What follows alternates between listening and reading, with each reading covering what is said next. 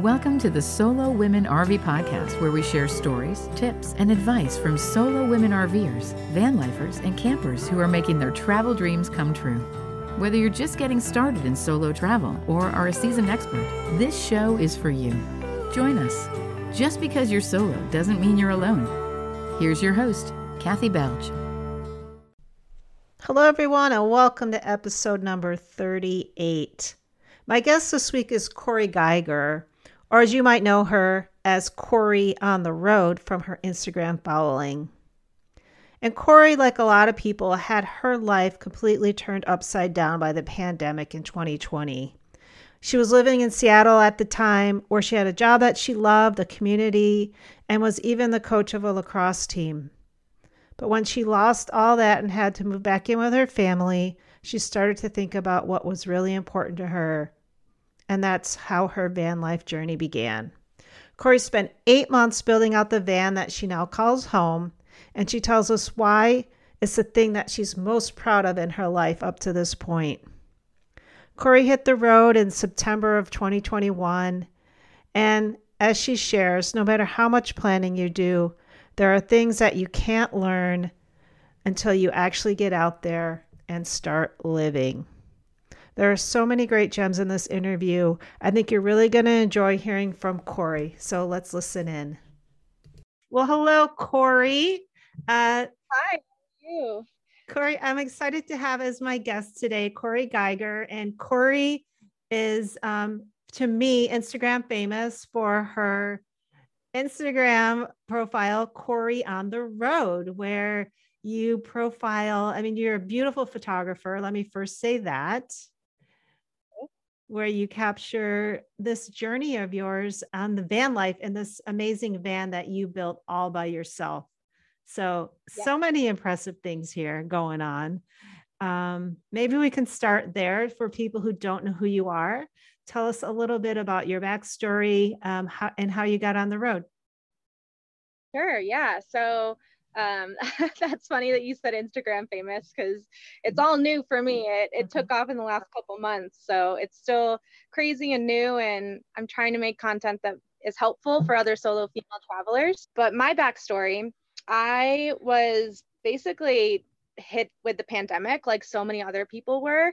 Um, I was living out in Seattle. I had a full time job. I was doing that whole thing. And all of that went away when the pandemic hit and I lost my job. I was coaching a lacrosse team and I lost that. So I ended up having to move back home to Massachusetts and I was unemployed for five months. And it really made me take stock of what I love to do and what brought value to my life and what made me happy. And yeah, I had always really dreamed of living in a tiny house, but I never really thought of van life until my new job that I had gotten after five months of unemployment decided to go fully remote indefinitely. And it all just kind of clicked. I wasn't really ready to settle down and buy a house anywhere. I didn't want to waste any more money paying rent in a city I wasn't going to be commuting into. Um, and yeah, it kind of made me fulfill my dream of living and building a tiny house and also traveling and seeing this beautiful country we live in. So yeah, it was kind of serendipitous where yeah. a lot of things snowballed towards van life, but I don't think I would have been here had the pandemic never happened. So it opened a huge door for me. Um, so I I am the same as you as my before I started RVing, and, and I'm not a full timer, but um, I had these fantasies of the tiny house idea. Yeah. So I'm just curious, what was it about tiny house living that appealed to you? I think so much of tiny house living is about minimizing your impact and living a more minimalistic life.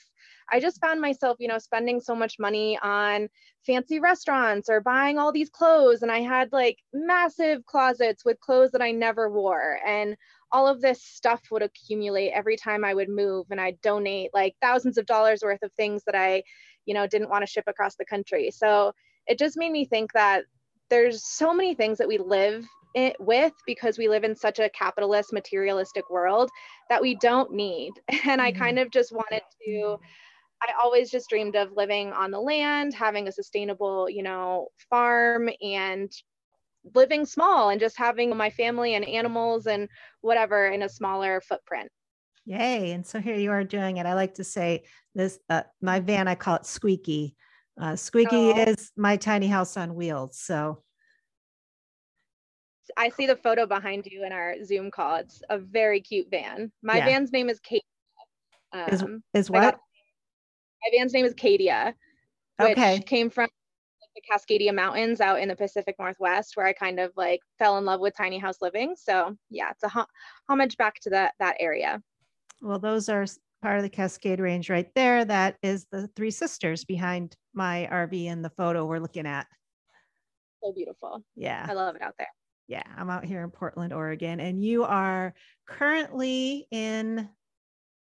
I'm currently in Flagstaff, Arizona. Okay. Um, I've been in Arizona for about two months. I went over to California for a week and the gas prices were crazy over there. So I promptly left and came wow. back to Arizona. Um, okay. But yeah, it's starting to get a little warmer here in like northern Arizona area, Utah. So I'm making my way north and then back east right now. Oh, okay.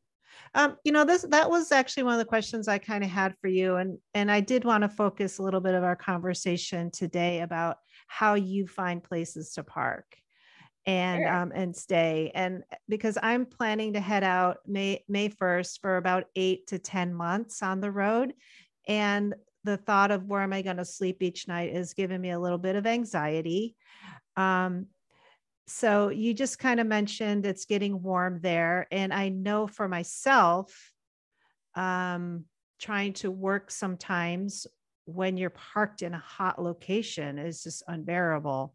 So i don't know if we want to start there or if just start with kind of how you plan and decide where you're going to sleep at night. Yeah um, i mean i think it's all a learning curve. The first few months it was definitely stressful trying to figure out where you're going to sleep at night, especially I think the first five months or so, I was just traveling on the East Coast.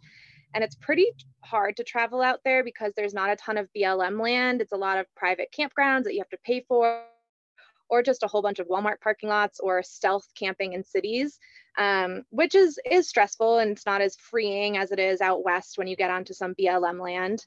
Um, but once you get out west, there is BLM land, there's national forest land, and there's some apps. So I use mainly iOverlander, um, but there's also Seeker and a couple other ones where you can just go on those apps and there's reviews, and the reviews tell you if there's good Wi-Fi signal there, if um, like how busy it is, if it's easy to get to. A lot of times they'll mention like the road if you need four wheel drives to get there or if you can get there. I only have real rear wheel drive so on some of those off-roading roads it's tough to get there. And they also have photos so you can check out and kind of see what you're getting into before you get there so that's mainly how I find camp spots. And I just read the reviews to make sure that I'm going to have cell signal to be able to work since I do work full time from the road. Um, and a lot of times they don't talk about the reviews. So you just have to plan to get there before you have to work or something like that. So you can check out the signal. And if you don't have a signal, then sometimes you have to go into town to work. Like right now, I'm parked outside of Planet Fitness because I didn't have enough cell signal at my camp spot to have a video call, um, okay. which mainly the issues are video calls for me, at least. Okay. Well, thank you very much for coming into town to have this. I really appreciate it. Yeah. Yes, so I need to get dog okay. okay. Um, so when you when you're planning, so you go you get on your iOverlander or you get on one of these apps and you say, okay, this looks like a, a pretty good spot. The the mm-hmm. so and I'm gonna talk about myself because I'm imagining other people who are listening might have these same kind of anxieties. You know, my anxieties are gonna be, is my van gonna make it like through a rutted road? Um, and then it, if I get there, what if all the spots are taken? Mm-hmm. So, how do you handle I, those kinds of things?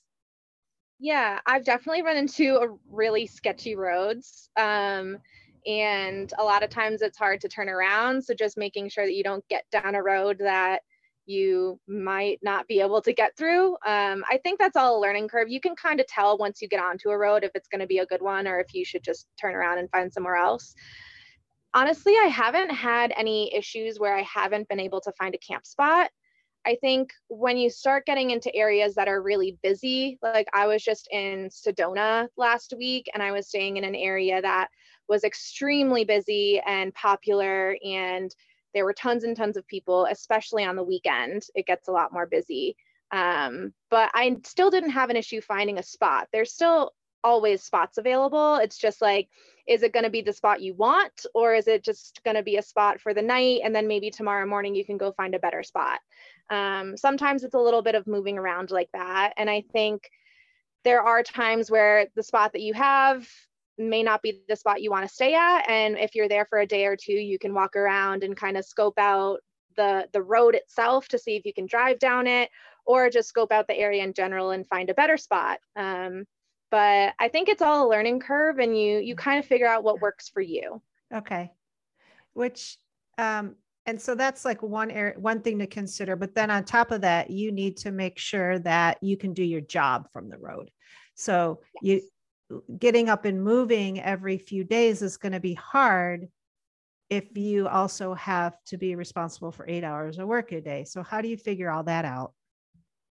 Yeah um, there are times where i mean if i'm moving camp spots it maybe takes five minutes or 10 minutes to go to the next camp spot. So um, i would usually do that after work or before work or something like that or on a lunch break um, but if i'm staying in one spot for a whole week and working there then i'll scope it out on either a sunday night or like a friday afternoon um, and just spend the whole weekend there or get there before I have to start work on Monday so that I'm not stressed out on a work day trying to find these places. Mm-hmm. I find them before I start my work week.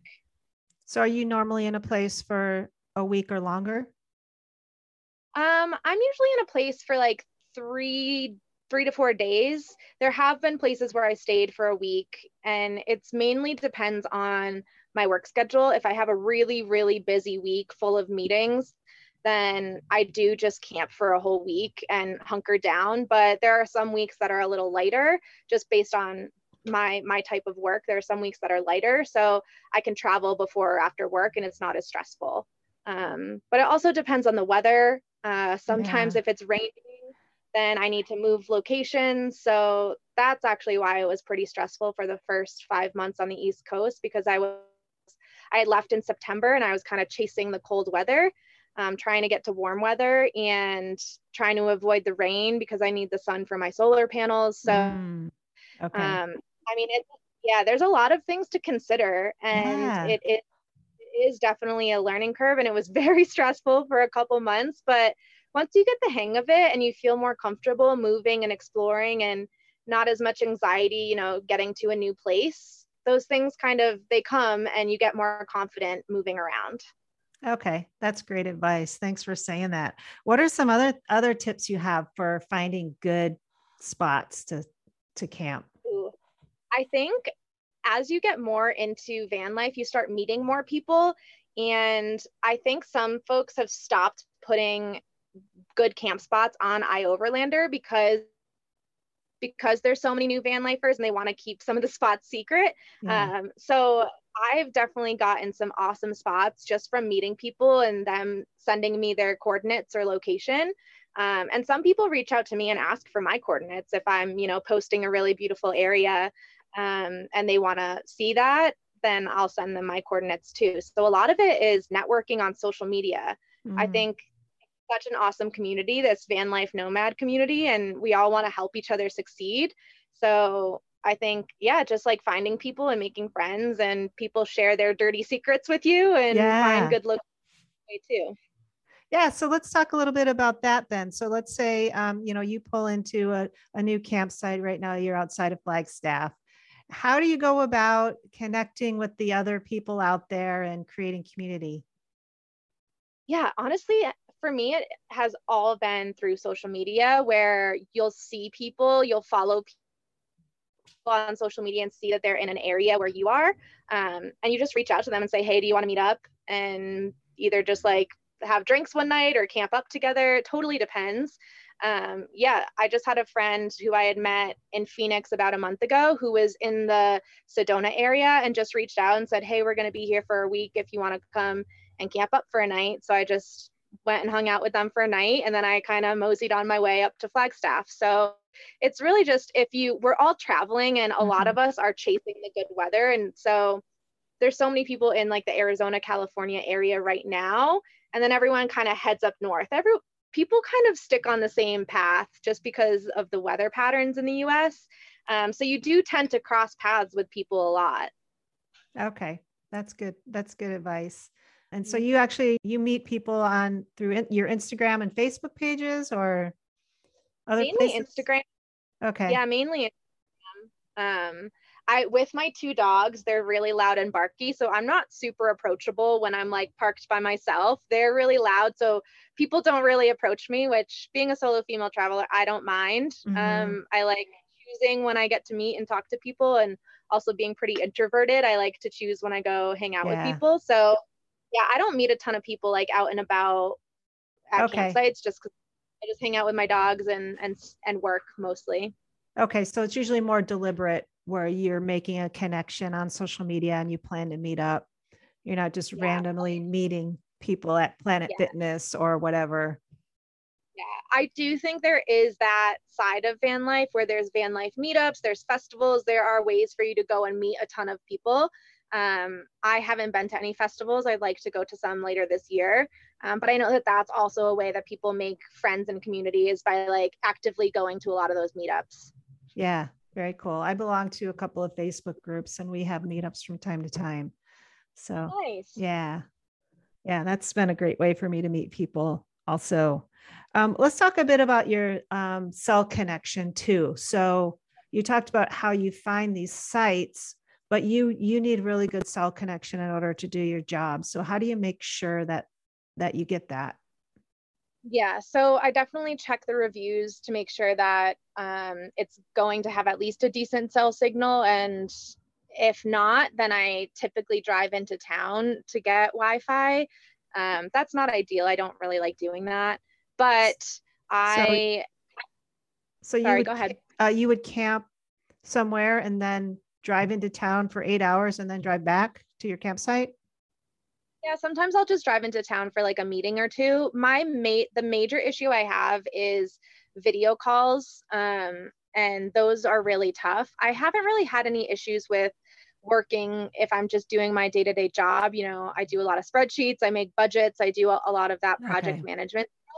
So I don't have any issues with that. It's mainly when I have phone calls and video calls that those are those are tougher um, and a lot of people can't hear me or I can't hear them. So if I have a really important meeting, then I'll pop into town. Um, so a lot of times on at those campsites, I'll stay within 20 to 30 minutes of a town, so I'm not driving a ton. Um, but that's pretty rare. I really, I really haven't had a ton of issues with cell signal. Um, but I think reading the reviews and once you start understanding like where BLM land is in relation to a city, then you can start seeing like, okay, on this map, this is actually like only 15 minutes away from the city. So it's probably going to have a decent cell signal because it's mm. it's relatively close to a city. Um, so okay. you can start kind of learning those those little tricks once you get on the road. Very cool. One of the things that um, I did see that you talked a little bit about in one of your Instagram posts was this pressure when you're on the road. And it, I don't know if it's an external or internal pressure to do all the things and see all the things. And I kind of want to just have you chat about that. Absolutely. Yeah. I mean, I think so many of us get into van life because we want to see the country, we want to travel, and we want to go explore. And so there's just this adrenaline the first few months where you're like, go, go, go. I have so much to see. I want to see everything. Um, so you travel really fast. And it's like, if I'm not traveling and seeing something, then then I'm not doing what I set out to do in this lifestyle. So at least it was a little bit of internal pressure with myself. And I mean, doing social media, I also want to be sharing, you know, inspirational things with other people and that pressure to you know share that you're doing cool stuff mm-hmm. so it's kind of a twofold thing but i think the more you get into van life the the the more you realize it's a lifestyle not just a vacation. Mm-hmm. um you can't you can't go out to eat every single you know night in a new city. You can't be traveling tons and tons of miles every day because that's so expensive. Um so it's definitely it takes it takes a little bit of time to realize like okay slow down cool your jets and really enjoy location. Because i think yeah. the more the longer you stay in a place the more you start to appreciate it and learn about the people and the city. Um, so yeah it's definitely worth the time to just like remind yourself to calm calm down and slow down. Um, but I, I do think a lot of people that get into van life start traveling really fast just because it's all so exciting and new yeah. I mean, I guess this year, a lot of us will probably be slowing down just because of the gas prices. Yes, very true. yeah. I just kind of, I wanted to just back up for a minute. When did you get started on the road? Yeah. So I, it took me about eight months to build the van. So I bought the van in January of 2021 and I hit the road in let's see, September of 2021. So it took me about eight months to build. Okay. Um, and I've been on the road since September. So eight, eight, nine months ish. Okay. So you headed out into the winter, started in yeah. the winter. Okay. Started in the winter. Yeah. Yes. That was a big part of why I traveled so fast. I started, um, on the East Coast and I kind of went down the East Coast up and around Florida and then made my way out west just because I wanted to see a lot of like the Carolinas and the South that I had never really explored. But it gets cold in November there and I don't have a heater. So a lot of the time I was driving just to chase warmer temperatures, mm. um, which meant a lot of driving and it was it was stressful for my dog to drive that fast as it was all new for her at the time um, and it was stressful to figure out working and driving yeah. all at the same um, so yeah, the first few months were really stressful. I wouldn't recommend starting van life in the winter on the East Coast. Okay. definitely. Noted. Yes, definitely noted. Um, how's your and you have a note and you mentioned your dog and now you have two dogs. Yes. Crazy. A little bit. Um, yeah. yeah. So I had Ellie. I got Ellie when she was a puppy. Um, so I've had her for two years. She's my bigger dog. She weighs about 100 pounds. Um, and wow. she's a really social dog.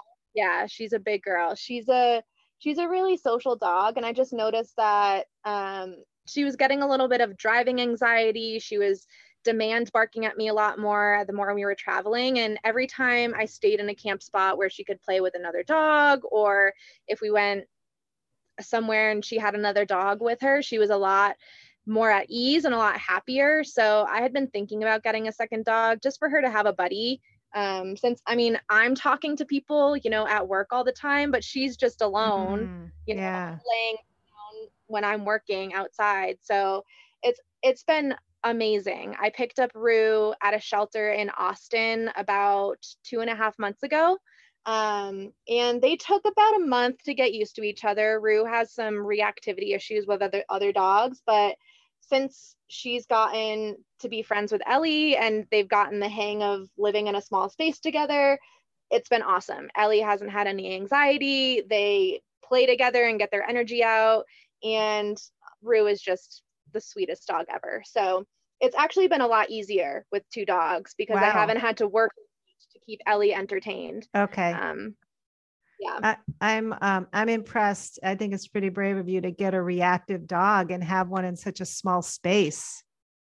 Yeah i didn't really know that she was this reactive until i came i brought her home. We did a meeting with ellie at the shelter and everything was fine. And then we did a meeting in the van and everything was fine. And then after a couple days she started showing some like reactivity and aggression towards other dogs. And at that point you know i had taken her home so i kind of had yeah. to work through it I wasn't I wasn't going to give up on her because she's a she's a sweetheart. I think she's just been been through some stuff. She was yes. had her neck and nose when I got her, so mm. she's she has some trauma to work through, and now she knows she's in a safe place, and she's been so much better the last month or so, and I see growth every day. So it's been really awesome. That's really great. really awesome. That's wonderful. Um, I wanted to back up before we get on this call. You had mentioned um, that one of the reasons why you wanted to come on this podcast was to inspire other women to get out there and do this solo. So I wanted to kind of jump on that a little bit and ask you, you know, what are some things that some thoughts that you had about what van life was going to be like before you head out versus the reality of what you've encountered? Yeah. Let's see. I mean, I think since I've gotten out west, the reality has kind of equaled what I expected. I it was really hard on the East Coast, I think. I I was pretty bummed out when I realized that on the East Coast I was just having to park in Walmart parking lots a lot because there weren't a ton of locations that had cell signal where I can work.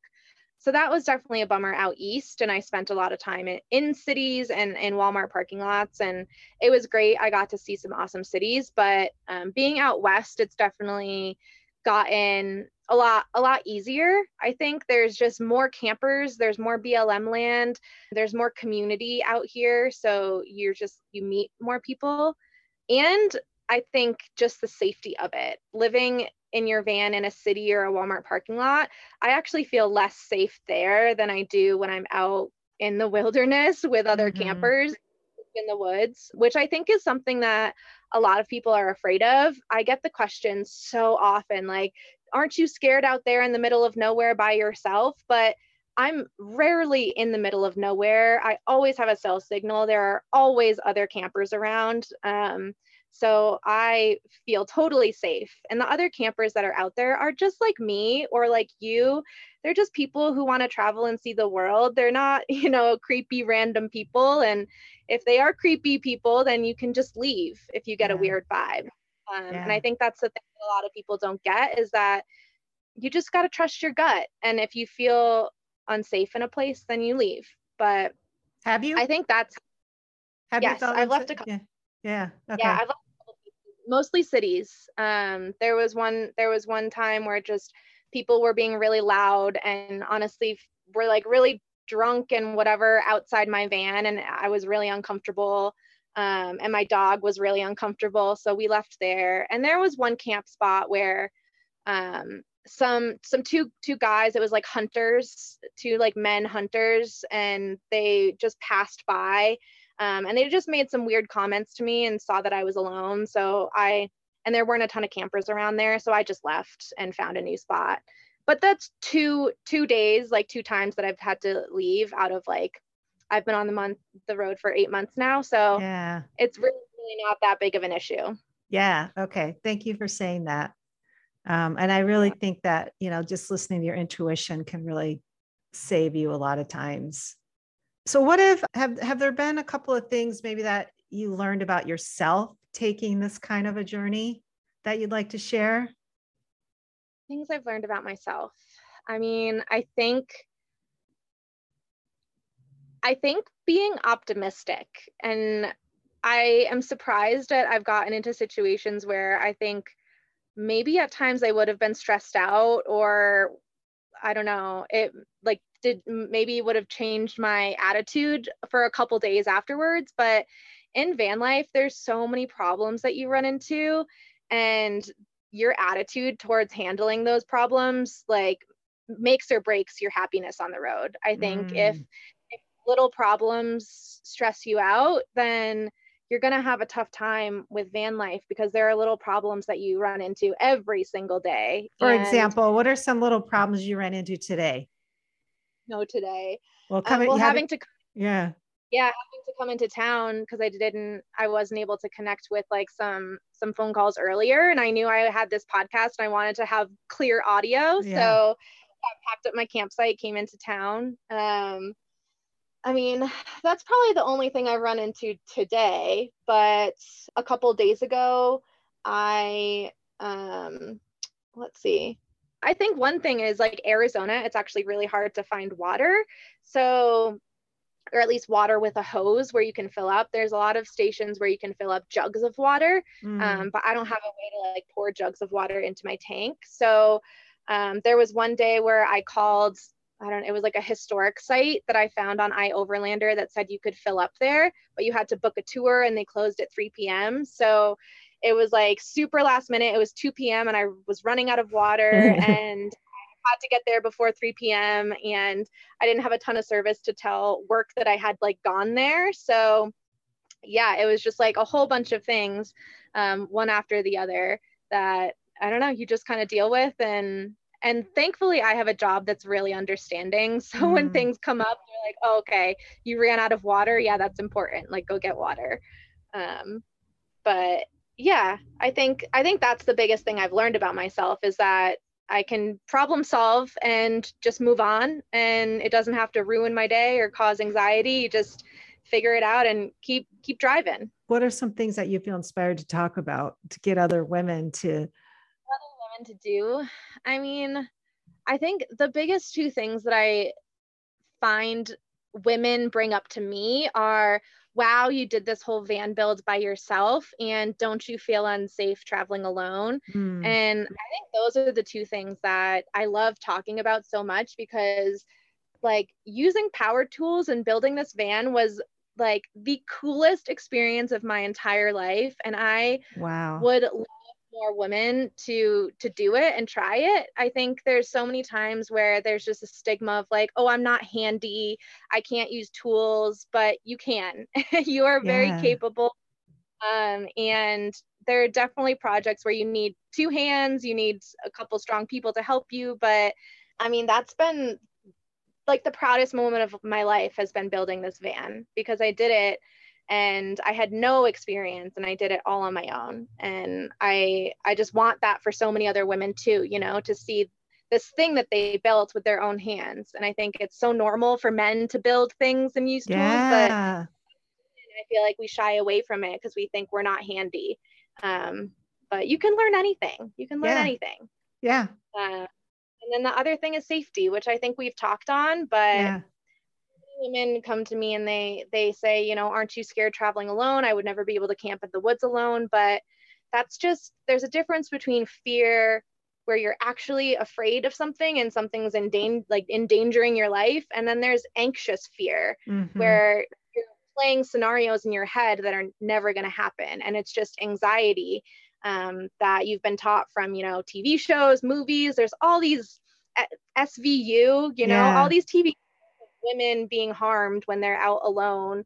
Um, right. And that's really just the chances of that happening are so, so minimal. Um, and I think why why are we living our lives in fear and stopping us from living our dreams based on anxiety, you know, anxiety yeah. fear. The TV show taught us that's not even reality. Yeah. That's a really good point. I was on a, a conversation earlier today with somebody and she brought up the murder of uh, Gabby uh, oh, Pietro Petito uh, last summer, and I was like, yeah, but she wasn't a solo woman. She this was partner violence. So it's totally not the same thing, you know. Like yeah. So um yep. yeah, That's but people but people equate that with solo women not being safe on the road. And it's exactly. just yeah. not I mean, the same thing. Exactly yeah, that story was told on the media and pushed like, oh, it's unsafe for women to live in a van. Van life is unsafe for women. But that story had nothing to do with van life. They were in an abusive relationship, regardless of if they were living in a van or not. Right. Um, so I think, yeah, th- I mean, those stories, that that's what the media wants. You know, they want the clicks, they want um, the views, and those kind of stories get the views. But it's it's the good stories like these of women who are actually doing it safely that that don't yeah. make the media yeah but you have made the media i read a couple articles about you and uh it was it was a, was it the boston globe uh, Mass Live, which is like in uh, back where I'm from, like Western Mass. Um, okay. It was yeah, yeah, kind of a local online newspaper. Yeah. yeah. And you talked a bit about, and I didn't want to gloss over this, was the van build that you did and how you built your own van. And I will link to a video that I found on YouTube that shows you giving a tour. And your van was really unique. Um, did you design it yourself? Yes, I designed it myself. I mean, I did a ton of research to find kind of the build style that I was looking for. Um, and that's actually why I wanted to build it myself because I I wanted to come up with the layout and and take my time to really like think through it and and work through it versus like paying someone else to do that for me. Mm. Um, so yeah, I got inspiration from a few different van builds and I mean, the main driver of my, or the, the main thing that everyone talks about my build is that I have a Murphy bed. Yeah. Um, so the bed goes up on the wall and then it folds down um, at night when I'm sleeping. But during the day, I have like a very wide open living space. I have an L-shaped couch.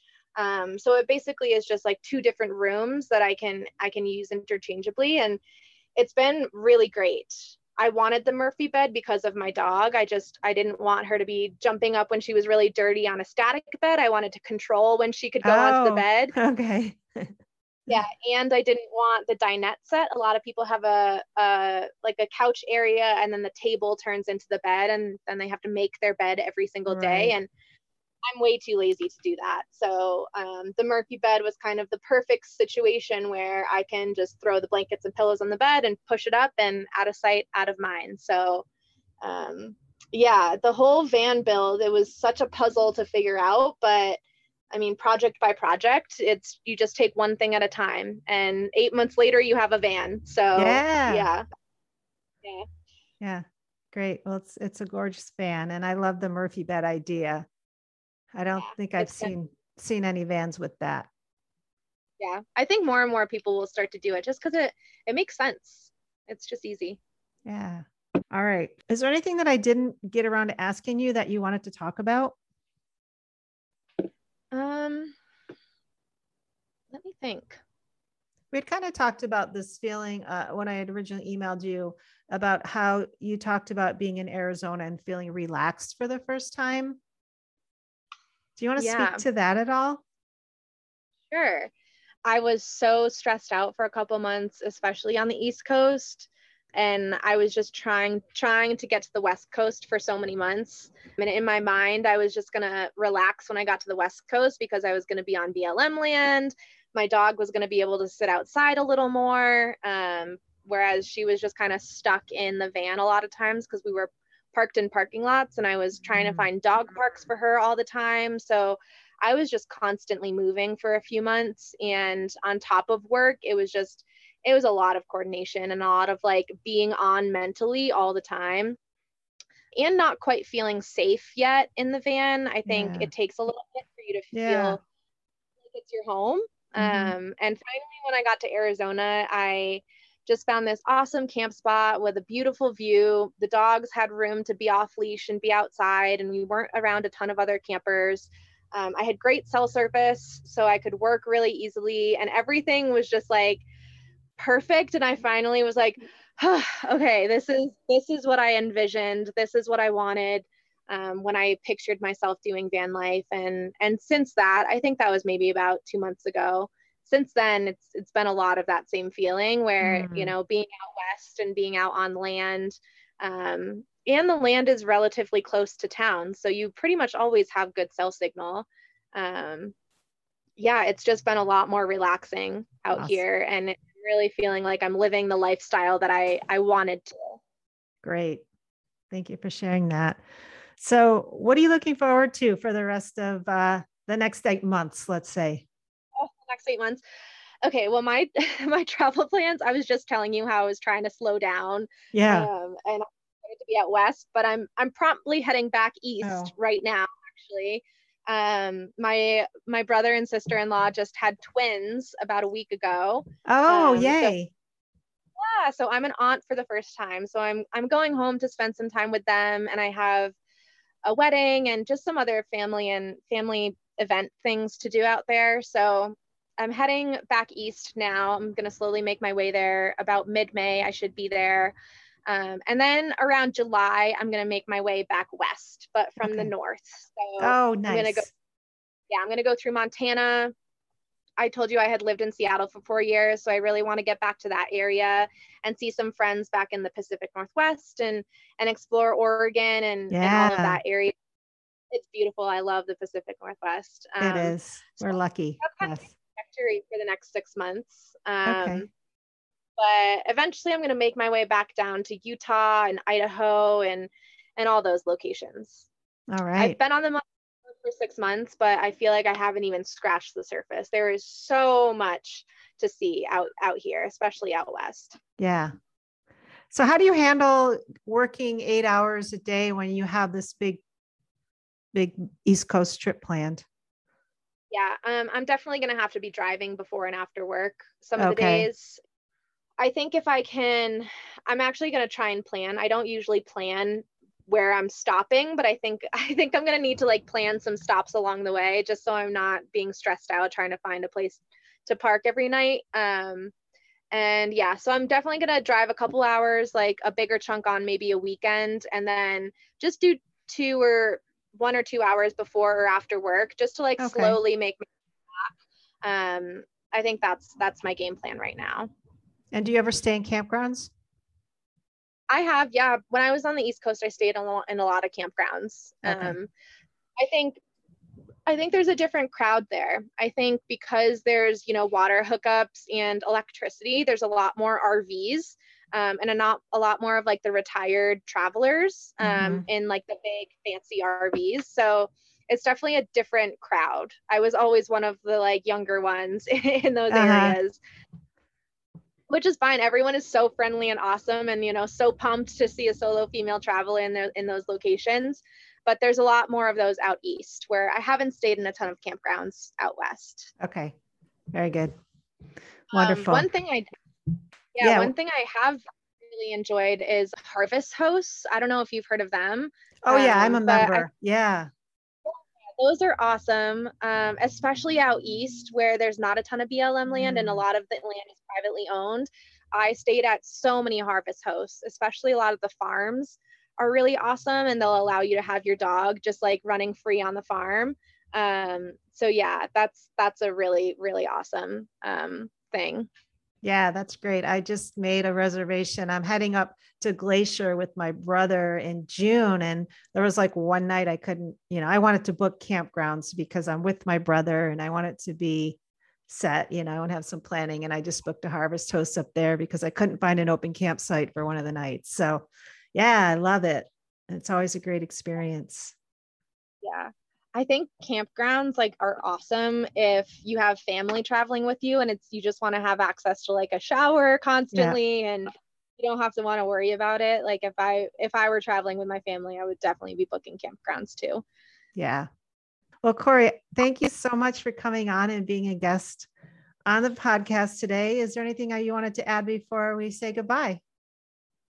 No, I mean, I think I, like I said, I'm so happy that this is focused on solo female travelers. And I just, I hope to see more people on the road and more ladies on the road. There's tons of us out here doing it, doing it yeah. safely and having an awesome time.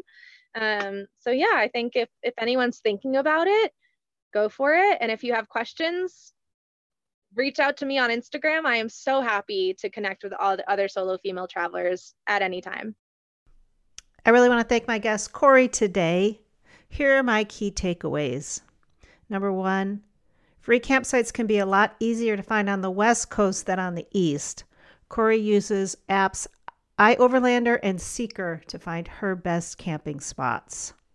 Number two, when scoping out a boondocking site and you need cell service, look for spots close to town, as those will likely have good connections. Number three, it's okay to be nervous when heading out on a new adventure. If you're starting out in this lifestyle, you have to learn how you like to travel. Make space for that learning curve. No matter how much you try to learn before you set out, there are some things you will have to figure out by experience. Number four, don't put pressure on yourself to do all the things and see all the places. Van life and RV life is a lifestyle, so slow down and enjoy it. Number five, your attitude about uncertainty and minor mishaps can make or break you.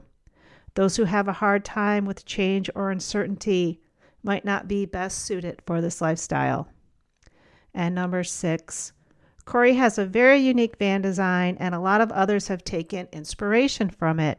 Check out her Instagram, and while you're at it, give her a follow. Thanks for listening to the Solo Women RV podcast. Please join our email list over at solowomenrv.com to stay up to date on all things solo travel related. And if you like what you heard today, please consider becoming a podcast sponsor. Details can be found over at anchor.fm slash Kathy hyphen Belge. And if you know someone who would benefit from what we talked about today, please share this episode with them or leave us a review over on Apple or wherever you listen to your podcasts. It really helps and makes it easier for others to find us. The Solo Women RV podcast theme music is Field Station by Nicole Potolsky. And until next week, we'll see you out there on the road.